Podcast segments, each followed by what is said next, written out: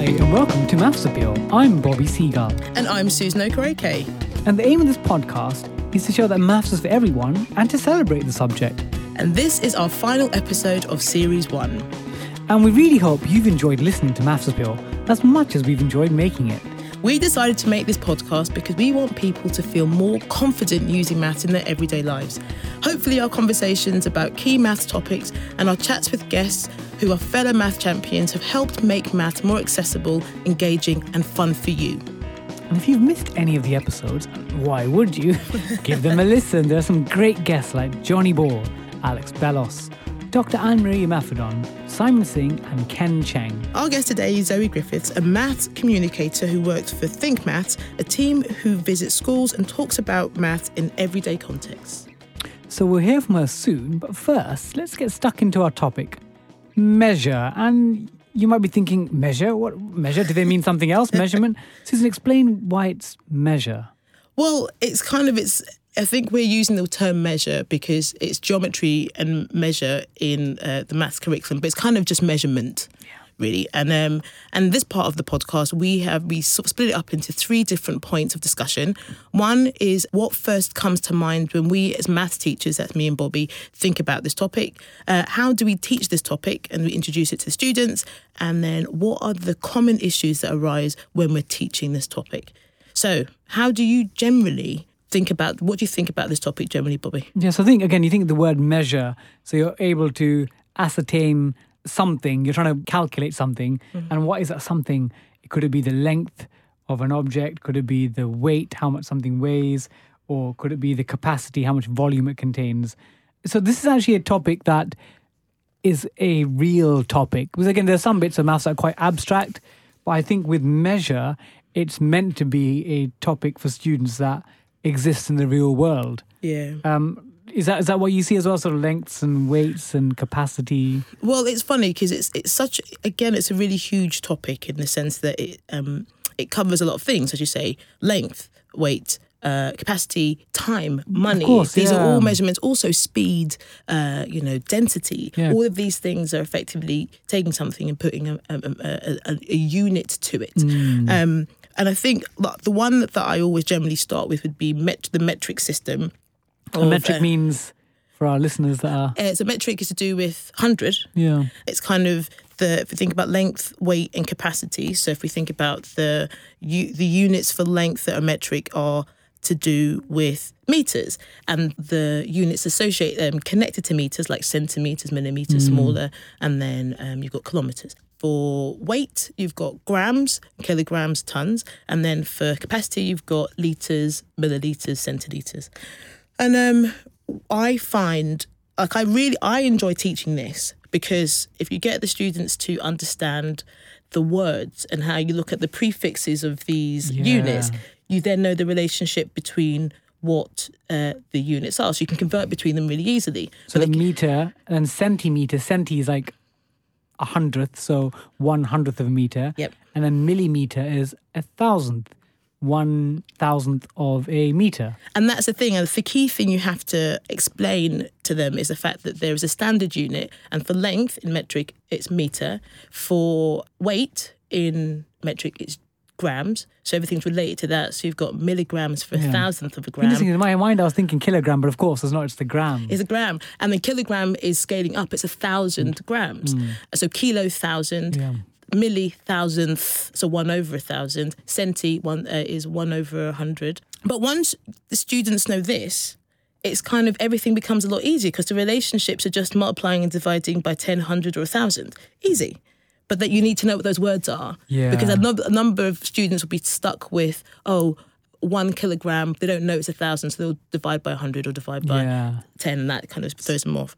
So um yeah, so that's kind of the metric is great conversion. I if I'm honest, the conversion between imperial to metric or vice versa, I am rubbish It's just at. tough, isn't it? Because I think in the UK, a bit of facts, you know, there's not a fact time, but I think 1971 is when decimalisation happened in the UK for money. And before that, it was, I think, 12 pennies to a shilling, 20 shillings to a pound. So that's 240 pennies in a pound. And people obviously operated that way in the UK. Uh, but they're sort of to bring us in line with Europe and the rest of the world, they brought in the decimalization, which ultimately led to more things being considered in a metric way. But in the UK, we've still got, you know, miles. Yeah. Or when you go to the shop, you buy Pints pounds of milk. Yeah. So we're still sort of stuck in this sort of two-way world between our metric decimalized world and the imperial measures. the thing is, what I what like my issue is, I I always have to look this stuff up. I think students need to know it a little bit, but I think it's not used as much. And I think it used to be they'd come into exams, there'd be questions about it in exams, but it's not as much now. I think the metric conversion is the key, but because I know that when it comes to imperial and metric, I have to definitely look it up. Um, but then I think not just knowing the conversions, it's also understanding what those conversions like mean, as in to be able to visualize them. So like knowing that a standard on average person is just less than two meters as an estimate to be able to like estimate that up the ways and like understanding that you know your pinky nail is about one centimeter. and those type of things i mean those makes kind of estimations for things a bit easier. And that's kind of the much more applied and practical part of maths that we should be also encouraging people Yeah. to be able to do. So you know So when you're teaching the topic, are you thinking immediately this is a really practical, hands-on topic? We try and look at you know, look outside the window. How long is the playground? How how much do you ah, weigh? See, Or- this this is it's the question. I know I need to do that more. So because again, it's a time issue. Hmm. Like it's kind of getting students to understand the conversions so they can do procedures, but actually beyond the procedure, it's like knowing. For let's say you wanted to they wanted to maybe like frame something and you wanted to know whether the frame fits in a certain space in a wall to be able to look at it and make an estimate based on that length is kind of important like Yeah. that's much more practical. is that twenty centimeters or Yeah. two hundred centimeters? Well, it's, need- it's, it's things like asking students you know like kind of saying distance like how far is it say from london to manchester Yeah. and they say like a thousand miles and you're like "Mm, no that's too big. That's yeah. too big. That's yeah. too big. But it's like knowing kind of like what is a mile, how long that might take, uh, and which I think we should definitely spend more time on in schools. And I'm only really realizing that like now. And I find actually this actually leads quite nicely into issues that students face. And I think one thing is it's sort of the common sense. Some of my students they'll like have that procedure, but they sort of confuse the procedure in their heads. So a question might say convert five meters into kilometers. 50 Yeah. meters, and they might say, let's say five meters. Some students might say, ah, it's 5,000 kilometers. And they'll, they'll do it blindly, saying, ah, it's, it's one to a thousand. And I'll say to them, okay, so I'm asking you to walk five meters for me. That's 5,000 kilometers. And they- step back and then they'll be like, oh, actually, no, it can't be. But, but as soon as you start saying that, say the length of the table they're sitting in front of is about one meter, then like what is five of those? And then if you think about what's a thousand of those, how much bigger is that? And then times that by five. So it's trying to, I think once you've done, you're thinking about the calculation, because I think loads of people get confused with just the calculation of working Yeah. out the number. But then like, what does that number actually represent? Can you visualize what that means? You know, which is kind of because actually now in those more of the GCSE exams, have you seen that question where there's a double decker, there's a picture of a double decker bus, and then like a Oh, a, a a man, and they say they estimate the height of the bus. Or the, yeah, and then there was nothing else given, Hmm. so you had to know that the height of a, a stand like an average guy is like less than two meters Yeah. but between a meter and then from there you then had to kind of do a bit of an estimate to get it and it was given a range of points but then there's a lot of people because they don't know what that basic thing is they can't do the question Yeah. and it's not a difficult one it's just if you know it then you can do it So, so again, uh, and if we've got cheeky students, and if they say, "Ah, this person could be fifty centimeters tall," no, this is about averages. Yeah. Because if you're being very cheeky, you could say, "Ah, but the, you know, there have been someone that's fifty centimeters tall, so in theory, the bus could be twenty meters high." but it's to do as you say it's to do with averages Yeah. so if we're taking the like a majority of people Yeah. what would it kind of be around but then also we're thinking not just of you know standard measure of like length uh, weight or capacity or time and money but it's also like compound measure so if you're thinking about the length it takes uh, the, the amount of time it takes to go a certain length so that's like the speed of something and again it's mm. an understanding or even if you think about if you're buying something in a shop you're like how much is that grams per pound Oh, yeah. so, and that's like, what is that weight? How much does that cost? And again, knowing that is how you make your kind of um, comparisons to know whether you're making, you, you know, you're traveling properly or you, you've changed your speed or you. You're getting ripped off from the yeah, shop. You're getting the right the right deal. Like if you're buying deal. jam and you buy the small tub of jam or the large tam, tub of jam, uh, is it you know like two pound fifty per hundred gram or is it two pound twenty five per hundred grams? So yeah, I mean, it's kind of it's a huge thing that it's kind of, as you say, really about the reality of life. On that, shall we go to your puzzle, Bobby? Yes. Do you have one on uh, measure? Yes, puzzle time. So again, let's do an intro to the puzzle. So your, your question is: So who are the two lead children characters of J.K. Rowling's books? The two lead. Yeah, the, So the, the the main. The, uh, I know. I want you to tell me who the two are. Okay, I'm Oh, gonna so say. my personal favorite ones, anyway. oh, oh, I, oh, I see. Harry Yes, Potter, yes, and Hermione Granger. yes, Hermione Granger. So your Uh, favorite? I used to like Ron Weasley. Yeah, I I was going to say Ron. Yeah. He's kind of my favorite. I like the family. yeah. This puzzle's not about their family. Oh. It's just about Harry and Hermione. So imagine they're having a running race. And Sure. Harry is sneaky. And he has a head start. So he travels, starts at midday, and he travels at an average speed of 10 kilometers per hour. Right. And Hermione starts 30 minutes later at an average of 15 kilometers per hour. So she's much. She's faster. Much as you, let's say it's not a running race. Let's say it's a uh, Quidditch, a, no. a- on, a, on a broom, on a wizard broom. the, bro- the broom race. broom race. And Right. so the question is, at what time will she catch up Harry? Okay. All right. One more time. Yeah. So Harry has a wizard broomstick race against Hermione Right. Granger. So Harry has a head start. He starts at midday and travels at an average of 10 kilometers per hour. Mm-hmm. Hermione starts 30 minutes later at an average of 15 kilometers per hour. So your question is, what time does she catch up with Harry? Fantastic. All right. So we'll return to the puzzle and go through our calculations right after we've heard from our guest, Zoe Griffiths. Susan and producer Jenny saw Zoe do a talk about the perils of statistics at a recent Nerd Night event in London. Then they asked her to be on the podcast, and here she is telling Susan about her math story. My name's Zoe, and I'm a maths communicator, which means I go into schools and talk about maths, uh, and sometimes I go to science festivals and talk about maths, um, and occasionally I do kind of nerdy uh, comedy nights about maths. Oh, right. Okay. And so how did you get into this? Well, I was a maths teacher um, back in the day. Uh, so I was a maths teacher for about five years, and that's kind of when I first kind of discovered that I, I liked uh, communicating maths. And I then I worked at the Royal Institution after that, uh, which is I don't know if you've heard of the, the RI. Explain to uh, our listeners. Uh, so they um, they run the Christmas lectures, which Oh, yeah. are, are filmed on BBC um, for the BBC every year. So they've got a lecture theatre, um, which is, is where those uh, lectures are filmed. Um, but they also do all sorts of other kind of um, things to engage the public with maths and science and, and get them excited about it, including running uh, something called the masterclass program, uh, which I was working on. So I was kind of organising um, masterclasses for primary school students, um, and they are sort of enrichment maths clubs essentially. So I did that for a little bit and discovered how much fun it was to, to make uh, workshops and talks um, about maths, wacky maths, which w- wasn't on the curriculum. Um, And then I, met, uh, I met Matt Parker, who runs Think Maths, which I work for now. So that's how I Oh, got wow. into my job. Wonderful. So that and that's kind of how you got to work for Think Maths. What's the mission of Think Maths?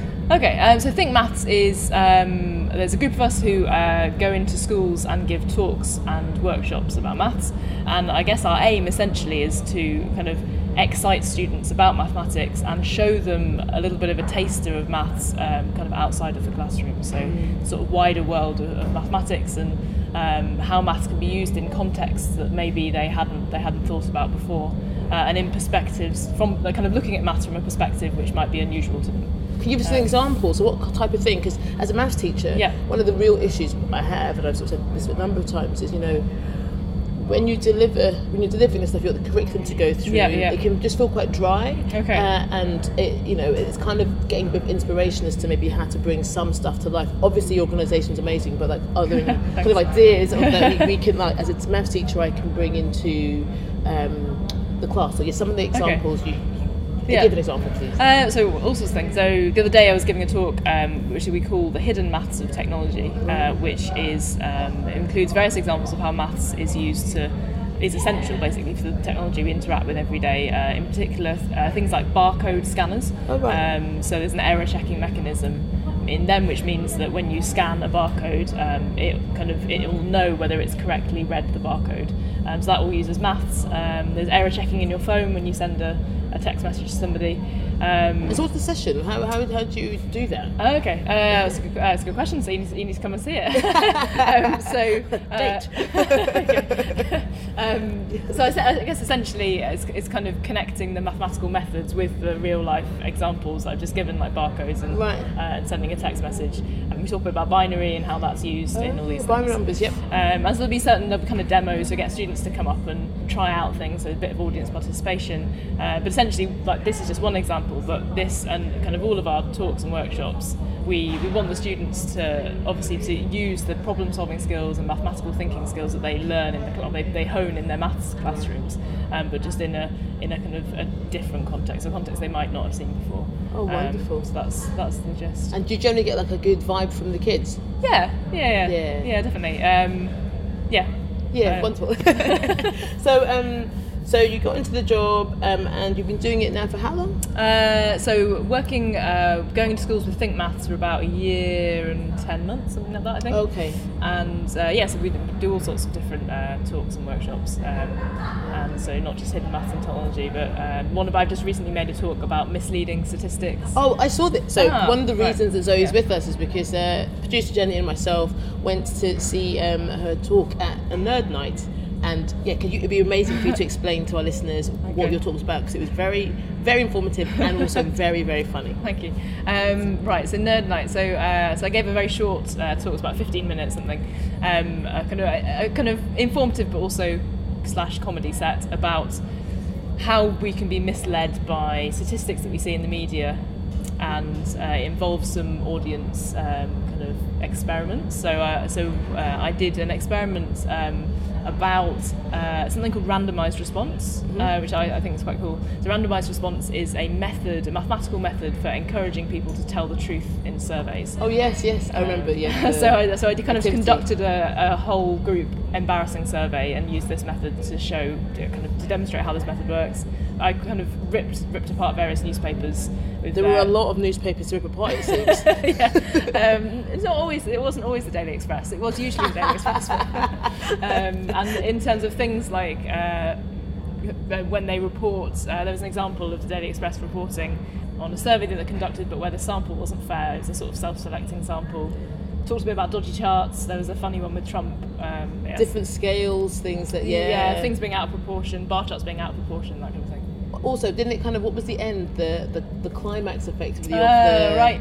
Okay, so this, uh, so I I proved that almost everyone in the UK looks like Nigel Farage. which she she seriously did, which is bonkers, um, which is mad because I I really don't. But at the same time, I mean, I didn't. I, I really cheated, it. just for anyone listening. she cheated. She used misleading stats, so yeah, to prove um, that this is. This is true. Um, so, th- this is something that we're kind of um, on Maths Appeal. One of the things that we're really trying to do is to kind of open people's eyes to Yeah. like you know maths in the real world. And I think what was great about your talk was the fact that your key thing was like ask questions Mm-hmm. and like find out where the information's from, and also be critical about what you're seeing. Yeah. Yeah. Do you think that's an issue in society?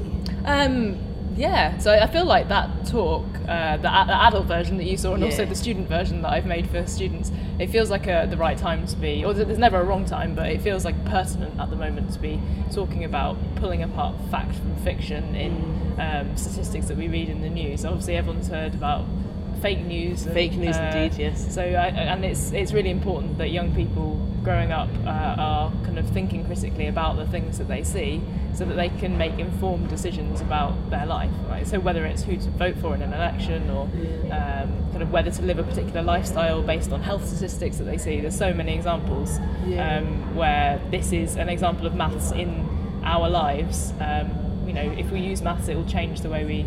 Maybe change the decisions we make, change the way we live our lives. In a positive way, and it's also being it's about being informed, with, isn't it? Yeah, exactly. Yeah, um, yeah, and sort of taking responsibility for being informed. So, what was your relationship in school? You probably, I can imagine, you liked it, hence you Yeah. became a maths teacher. But like, what? Yeah, what? What, were you, what did you feel about it? Um, so I did. I did like maths. I, I was. Uh, I don't remember a time I didn't like maths. um, so I have always liked maths, but I, I wasn't hugely I wasn't hugely into it until I was about 17, maybe something like that. So Oh, I, right. I think I was, I was quite, quite good at it, and that's, that's probably one of the reasons I liked it. I liked getting, you know, doing well, that kind of thing. Yeah. Um, but I don't think I ever kind of imagined myself as a mathematician. I don't think I ever really imagined what a mathematician was, but I didn't really think of myself as going and studying maths at all. I always Yeah. thought I'd do history or English or something like that. So what changed? Um, it's, it's a good question. So I, I went on and did maths and further maths at A level. I think I was Oh. always going to do maths, and then I spoke to my maths teacher, and they said, well, "Why don't you start with kind of more A level subjects? You can always drop one if you, Right. you know." So I started with five and did, did further maths, um, and I think that that changed. I think that changed things because I went to a sixth form college um, from a very small kind of. I grew up in, in Cornwall, so, so in the countryside and at Yeah. a very school, small local school. Uh, there wasn't a sixth form, and I was probably the, I was the only person who went on to do further maths at the, from our school at the sixth form college. Oh, right, okay. Um, and uh, so I went to sixth form college. And in the further maths group, there was kind of everyone else who was the one person in, in their school, essentially. You found your tribe. Uh, I found my tribe because I know I, I did, and I really I think that meeting other people who were uh, who were into maths really changed. Obviously, the teachers were you know were great, but I think for me it was more kind of having peers who brought out that The interest community. in me. And I thought, oh, maybe I actually I do I do like maths. Of course, I could do maths. That's the thing I could do. yeah. Yeah, I think that was a. I remember m- the Christmas when I was 16, so it was Christmas of lower sixth. Uh, one of my friends bought me a short introduction to mathematics by uh, Timothy Gowers, um, which did make me you laugh as that a Christmas present, a great Christmas present. Um, and so and then I remember thinking, realizing that you could go into a bookshop and buy a kind of Maths book. a maths book Yeah, for fun. yeah. So obviously, I, I you know I was I was on, into reading fiction and all sorts of you know. Um, other books, but I didn't realise that popular science, popular maths was a, a Thing. thing, a thing even until I was that age. So, and I think that changed things. Oh, that's Yeah. wonderful. So, what's your favourite math subject, topic, area? I like at the moment I've kind of been reading a lot about probability and stats, and I like the kind of real life applications, um, as as you saw at Nerd Nights. Yeah, yeah. Um, but actually, when I was at school, I was um, I think the f- maybe one of the things that kind of captured me most, captured my imagination most, was. Um, discovering about imaginary numbers and Oh, learning yeah. um, Mind blowing, right? Yeah, exactly. Just the idea that there's the number line isn't just the number line that we know, but there's this per- number line that's perpendicular to it, And, it's no not one's real, ever told you this. but it's also real. when people use it, Yeah. it's bonkers. Yeah. I guess it was just the first instance of um, seeing how imaginative maths can be, and the fact that there was this whole universe of numbers that no one ever told you about. um, so I think that was that was definitely a big moment for me. I think in, in maths. Thanks to Zoe Griffiths for taking the time to chat to Maths Appeal.